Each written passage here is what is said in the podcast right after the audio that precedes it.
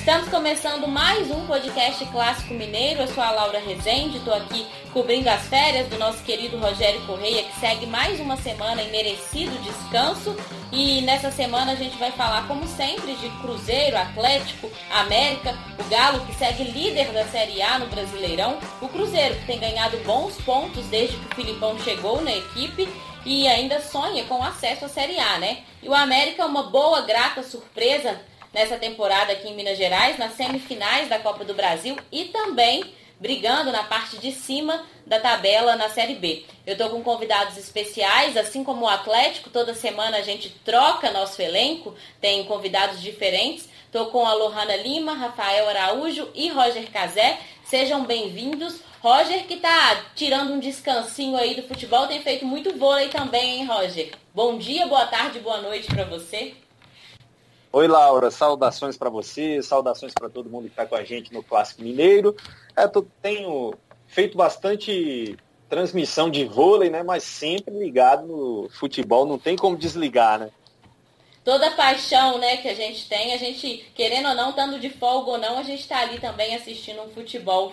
Lohana também está de folga no final de semana e sempre está ali acompanhando, né, Lohana? Seja bem-vinda mais uma vez.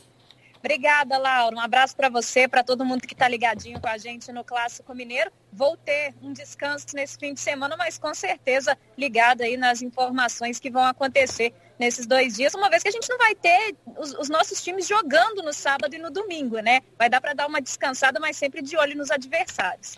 Lohana falou que não tem rodada pra gente nesse final de semana, já que Cruzeiro e América jogam pela Série B somente na sexta-feira. E o Galo tem aí uma semana de descanso, só volta a campo no outro domingo, hein, Rafael? Tem um tempinho pro São Paulo voltar de fato à cidade do Galo depois da Covid-19. É isso mesmo, Laura. Boa tarde, bom dia, boa noite para quem está ouvindo, para todo mundo. Galo vai ter tempo para recuperar fisicamente os infectados com a Covid e para trabalhar aí para tentar a manutenção da liderança do Campeonato Brasileiro num confronto direto contra o Inter. E falando de recuperação da Covid-19, uma das matérias mais acessadas no nosso portal, no GE.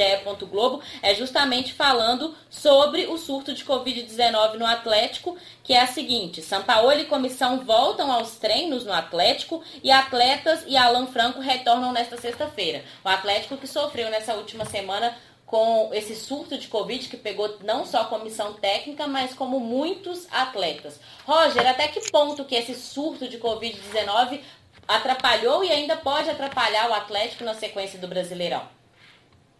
Olha, Laura, eu acho que atrapalhou mais na primeira rodada do surto, né? Na, na, partida contra o Furacão aqui no Mineirão, porque era uma grande novidade, né? O Atlético ainda não tinha passado por um surto que, que tem atingido tantos jogadores. Então aquela partida foi a mais difícil. A partida lá do Ceará, tudo bem, ainda tinha os desfalques, mas o time já estava, já tinha assentado né, toda aquela poeira do, do, do susto.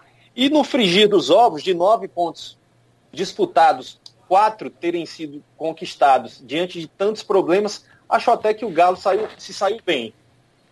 E quem fez mais falta, na sua opinião, hein, Lohana, nesse time que teve a Covid-19 e acabou tendo um grande desfalque no Atlético? Ah, Laura, foi uma situação extremamente delicada, né? Porque o Atlético ficou sem volante nenhum, né? E eu acho que se a gente for avaliar toda a situação, para mim, Alan Franco e Jair fizeram muita diferença, né? A ausência desses dois jogadores é, afetou bastante o Atlético, porque na zaga e na própria lateral, né, deu-se deu um jeitinho ali, improvisa daqui, volta o Igor Rabelo, é, o Atlético promoveu a estreia do Thalisson, enfim, conseguiu fazer ali a, as suas modificações para essas posições. Agora ali na, no setor defensivo mesmo é que a gente viu o Atlético ter um pouquinho mais de dificuldade. No jogo contra o Ceará, colocou o Dylan Borreiro naquela função e o Dylan foi expulso para esse jogo contra o Botafogo, mais desfalque ainda nesse meio-campo. Vou ficar aí com o Alan Franco e o Jair fazendo muita falta. Claro que todos os outros também, o Hever, o Guga, enfim, mas acho que o meio-campo saiu bem prejudicado. E a expectativa, Rafael, desses jogadores voltarem a treinar na cidade do Galo? Tem a expectativa do, do Alan Franco retornar também na sexta-feira. É, o Sampaoli que vai ter aí uma semana cheia, né, que a gente chama no futebol, para recuperar todo o seu elenco e uma disputa, um jogo super importante no próximo domingo contra o Internacional. Exato, é, tem que ver também fisicamente como que a Covid afetou essas pessoas, os jogadores, porque o Atlético disse que nenhum deles teve sintomas graves, apenas leves ou assintomáticos, mas já são mais de 10 dias sem treinar, então isso vai pesar e essa semana que vai ter até o jogo contra o Inter é, é boa para poder entrar no ritmo novamente quando voltar já está 100%, porque aí vai ser uma sequência, sequência boa para o Atlético é, até o final do ano, até a reta final do brasileiro.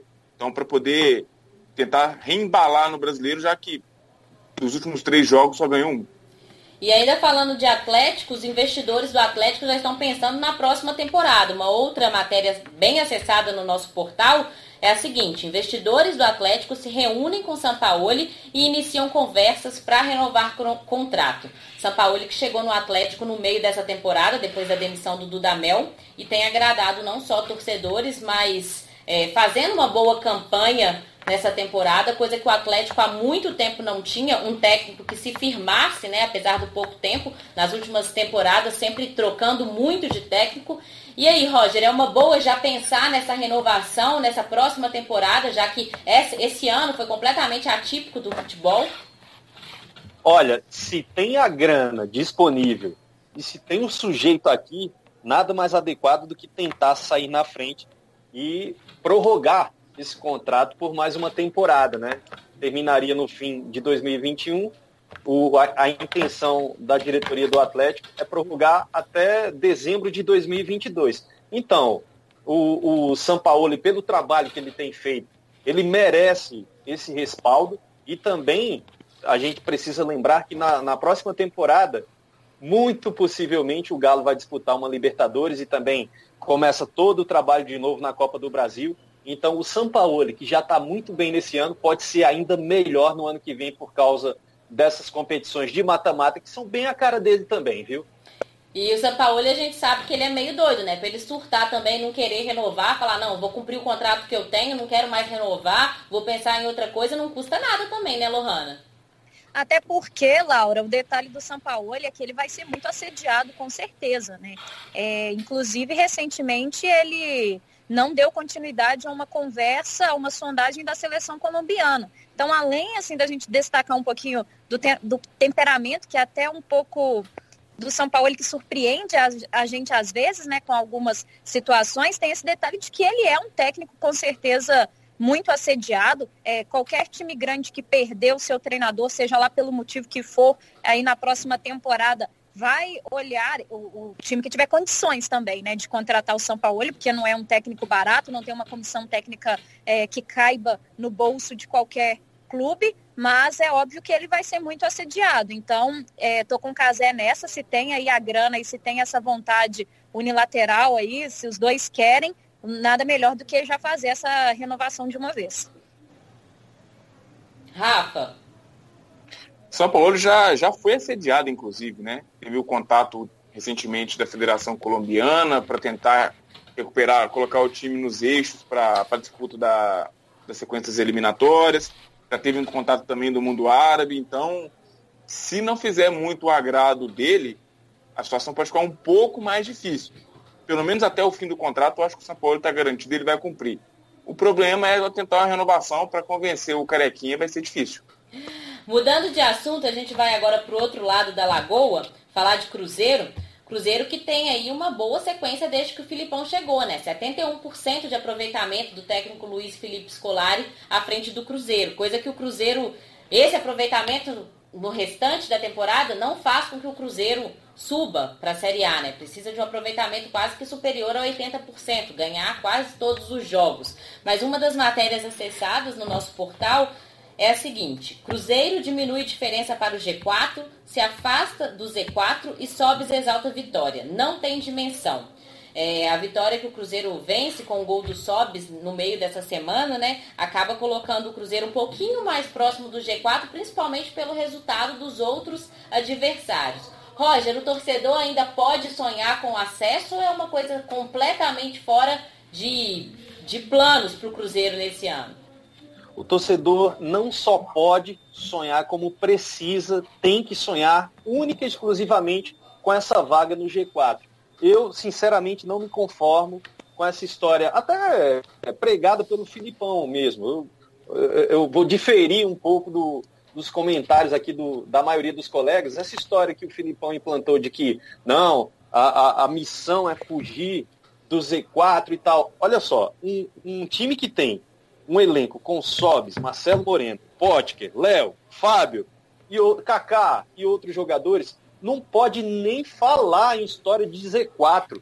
Isso aí, para mim, é um, um, grande absurdo. O Cruzeiro tem mais é que sonhar com essa vaga mesmo. E a missão tem que ser única e exclusiva de subir para a primeira divisão, sem essa de medo, de receio de cair para a Série C do Campeonato Brasileiro, porque com um elenco desse, você cair para a Série C seria um tremendo absurdo.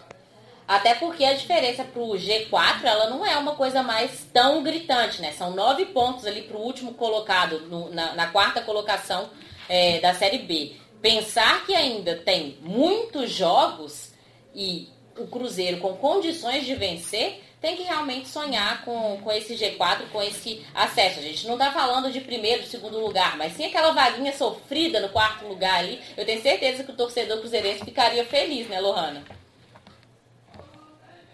Com certeza, Laura, com certeza. Mas eu já tive a oportunidade de participar aqui no Clássico Mineiro justamente com o Roger Casé e eu acho muito legal quando a gente tem essas opiniões diferentes assim, porque tudo bem, a gente pode até não falar em Série C, inclusive agora por ter o Felipão à frente do Cruzeiro, mas eu ainda continuo achando bem difícil falar de acesso, porque o Cruzeiro ele tem que ser praticamente perfeito no segundo turno, perfeito. E por mais que tenha um elenco com os nomes que o, o Casé citou, eu acredito que o primeiro turno foi tão abaixo, mas tão abaixo de qualquer expectativa, que o Cruzeiro ele chega num ponto é, na própria tabela e andamento da tabela que ele ganha ou vai ganhar ou pode ganhar e tem, tem confrontos diretos que vão aumentar a, a, pontuação, por exemplo, de quem está ali embolado. Então, ou seja, o Cruzeiro ganha e não consegue diminuir é, essa pontuação. A gente falava até sobre isso na, na, na redação, né, Laura? Porque está nessa toada, nessa sequência de invencibilidade não consegue sair ali da, do 15 do décimo, enfim,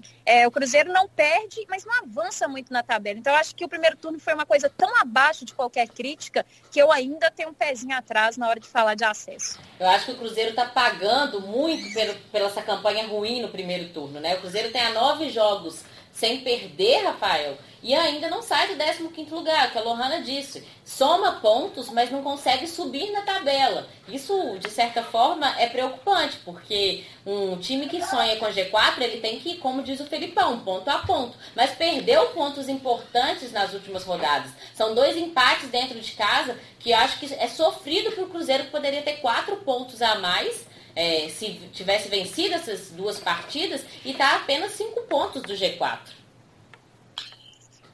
Exato, mas o, o que eu vejo para mim como grande problema do Cruzeiro são jogos em casa. E agora o time vai ter uma sequência de jogos em casa.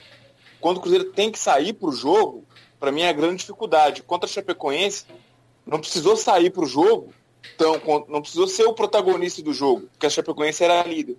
Então ele conseguiu controlar a partida e foi dominante do jeito que o Cruzeiro tinha que jogar. Seguro na defesa e no, no ataque às vezes. Contra o Confiança, aí sim eu, acho, eu, queria, eu queria ver um Cruzeiro diferente, um Cruzeiro mais forte, para poder ver se essa reação que está tendo se mantém com a vitória da Chapecoense, que igual o Sobis disse, se empolgou, ou se realmente vai ser aquele time que vai um pontinho aqui, um pontinho ali, não vai conseguir engrenar muito e aí acaba ficando complicado realmente essa briga pelo acesso.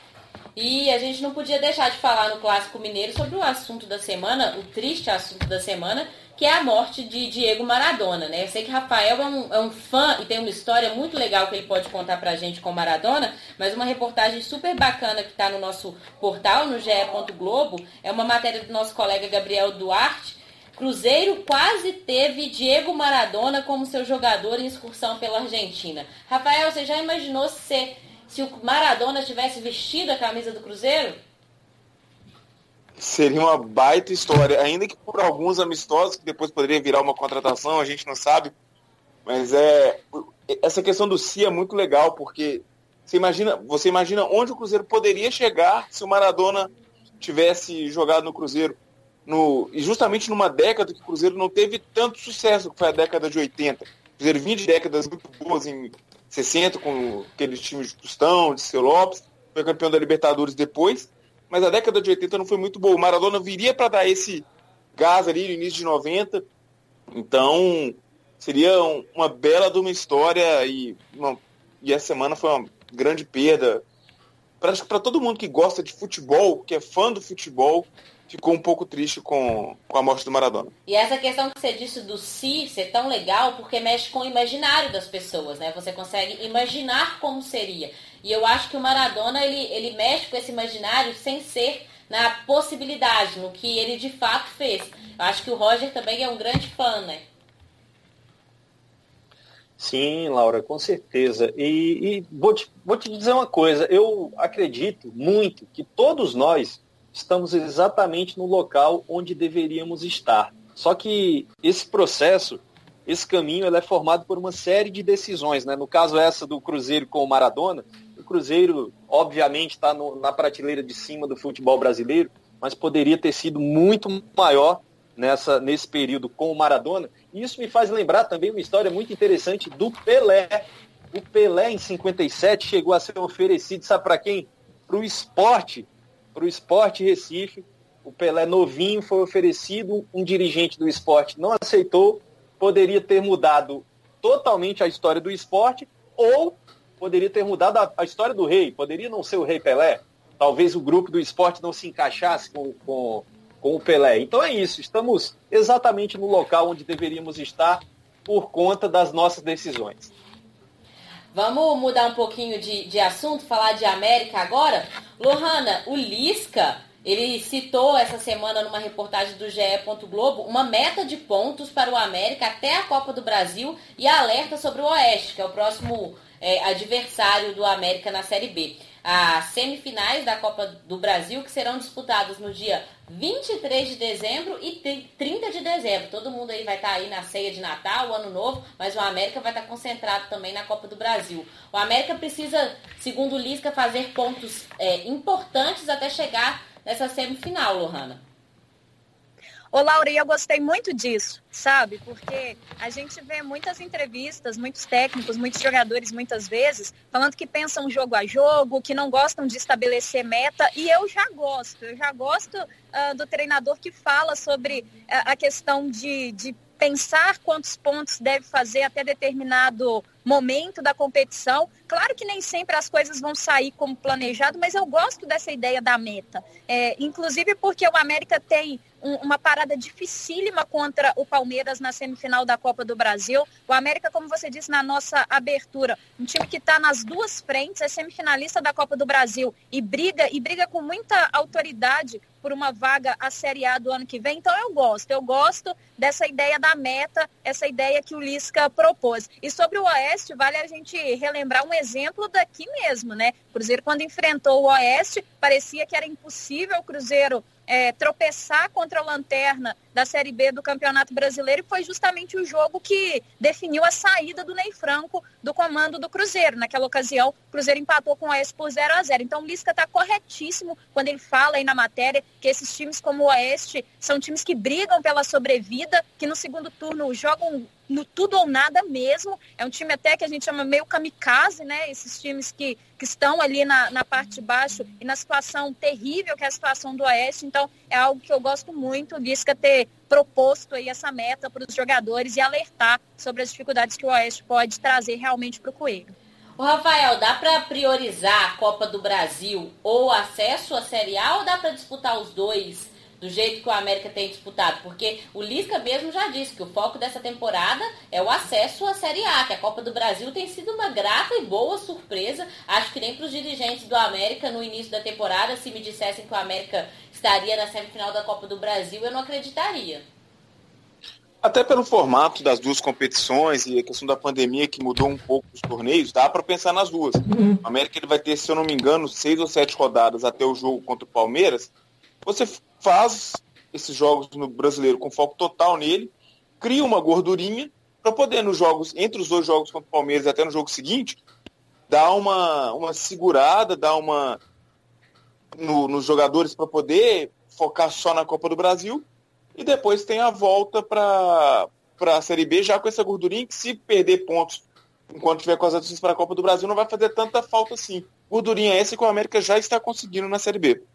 E falando ainda em Série B, tem um jogador do América que sonha em ser bicampeão. Essa semana, em uma entrevista, o zagueiro Messias disse que prega foco interno do América após a vitória que teve na última semana e não esconde sonho de ser bicampeão. Nas redes sociais, Casé, essa semana, ele inclusive compartilhou fotos de quando ele foi campeão da Série B em 2017 com o América. É, será que esse ano o Messias consegue levantar outro troféu?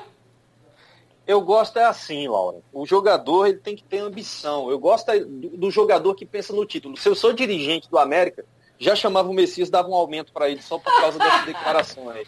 É porque a, a, grande parte dos clubes entra na Série B dizendo, ah, eu só queria subir, eu não queria o troféu dessa competição, não, meio que mancha e tal. Rapaz, o que vale é troféu. Se o Messias está afim de mais um troféu, bom para ele, bom para o América, tá de parabéns por pensar desse jeito. Pode o... ser até que rolem dois troféus. É verdade, o Roger Casé é competitivo, não tem aquela coisa de entrar para disputar, não. Ganhar é bom pra caramba, né, gente? Vamos combinar. Olha só, falando ainda é, dessa semana que a gente perdeu Maradona, uma semana super atípica no futebol, a gente vai ter a votação do personagem da semana. Eu já vou começar votando porque semana passada eu fiquei por último e fiquei encrencada. Personagem da semana para mim é o Maradona, a gente não pode deixar de falar do Deus Maradona, que nos deixou e fez uma bela história no futebol. Quem, quem, vou deixar a bola rolando aí, quem pegar, pegou. Tem nem como, né, Laura, não ser o, o, o Maradona. Eu acho que pela primeira vez, pelo menos das vezes que eu participei, acho que vai rolar essa unanimidade, porque o camarada foi gigante demais eu vou acompanhar vocês, e inclusive na hora que, que vocês estavam comentando, que a gente estava comentando sobre essa possibilidade dele ter jogado no Cruzeiro, do Si, né? É, eu estava aqui pensando também nesse Si, e eu sou de 89, eu não vi o Maradona no auge, né, da década de 80, início dos anos 90, tudo que eu tenho de referência foram coisas que eu vi depois, vi no YouTube, revendo jogos, e me emocionou bastante é, hoje ver vários torcedores com a camisa do River, abraçados com torcedores do Boca, é, é, é, naquele momento de, de, enfrentar a multidão para poder dar um último adeus e, e um tempo tão curtinho, né? Você passa ali e deixa uma bandeira, joga uma rosa. O tamanho do Maradona a gente já sabia, mas eu acho que na perda dele, nesse adeus dele, a gente vê como o povo argentino se imagina para nós, que nós estamos sentindo. Imagina para o povo argentino, né? Então, é, não tem como fugir, tem que ser o Maradona. E olha que eu sempre fui, é, o, o, Rafa tem essa ligação aí com a torcida, com a seleção argentina. Eu nunca fui ligada à, à seleção argentina. Inclusive, adorava quando o Galvão dizia ganhar é bom, ganhar da Argentina é melhor ainda. Eu sempre tive essa rivalidade com a Argentina aflorada em mim. Mas o Maradona ele, ele desperta na gente esse sentimento mesmo. Maradona, como eu li muito e vi muito nas reportagens, queria destacar isso, humano, cheio de erros, cheio de, de, dificuldades, como todos nós. E isso aproxima demais a gente de um ídolo, saber que o ídolo não é perfeito, que ele não é um super-herói totalmente imbatível. Sofreu muito aqui o Maradona com as dores da alma dele mesmo. Então, por isso, vou escolher também o Maradona. Rafa, são eu... esperados mais de um, um milhão de pessoas esperadas para passar, para despedir do Maradona no velório dele. Eu vi uma notícia recente agora que pretendem, inclusive, estender o velório do Diego Maradona para que todas as pessoas consigam despedir de um ídolo. Eu acho que Rafael também vai voltar no Maradona, até porque ele tem uma história que ele ficou horas em pé. Queria que você contasse, Rafa, para esperar para tirar, para ficar três segundos com seu ídolo. Eu não vou, eu não vou estragar a unanimidade do, do podcast, vou votar no Maradona também, porque infelizmente não tivemos o prazer de vê-lo jogando pelos times mineiros ou contra os times mineiros e nem no Mineirão. A única vez que ele esteve em BH foi no, na Copa do Mundo, no jogo Argentina-Irã, e eu recebi, eu tinha informação de, qual, qual horário que ele chegaria e onde ele chegaria, e também o horário que ele iria embora. Então eu comecei minha saga 11h30 da noite, fui para o aeroporto, fiquei até meia-noite e meia. Vi ele passando do meu lado, mas não podia fazer nada, ele estava muito cansado. Foi direto para o hotel e descansou. No outro dia, ele foi para assistir o jogo. Eu estava lá como entusiasta do futebol argentino. Assisti a partida e de lá saí direto para o aeroporto novamente para ver, para ter a chance de tentar uma entrevista com ele. Seria talvez um o maior sonho. da minha carreira. E ou se não desse entrevista, pelo menos uma foto. Esperamos algumas horas ali, eu e o Fernando Martins Miguel, companheiro nosso, que já trabalhou aqui na Globo, que hoje está no jornal o Tempo. Tentamos a entrevista, conversamos por uns 30 minutos com o assessor. A entrevista não saiu, mas o Maradona foi muito receptivo, tirou foto com a gente, é, ouviu os nossos elogios a, a, tudo que ele já fez na carreira como jogador. E foi um momento mágico. Assim, foram, sei lá, 15 horas que eu não consegui dormir, mas que eu vivi intensamente toda a chance de poder chegar perto de um ídolo do futebol e no final deu tudo certo. Sem entrevista, mas com a foto. Pessoal, estamos chegando ao fim. Obrigada mais uma vez, Rafa, Lohana, Roger, por virem para essa resenha toda semana aqui com a gente. Obrigada mesmo. Valeu, um abraço para todo mundo. Valeu. Valeu, gente. Tchau.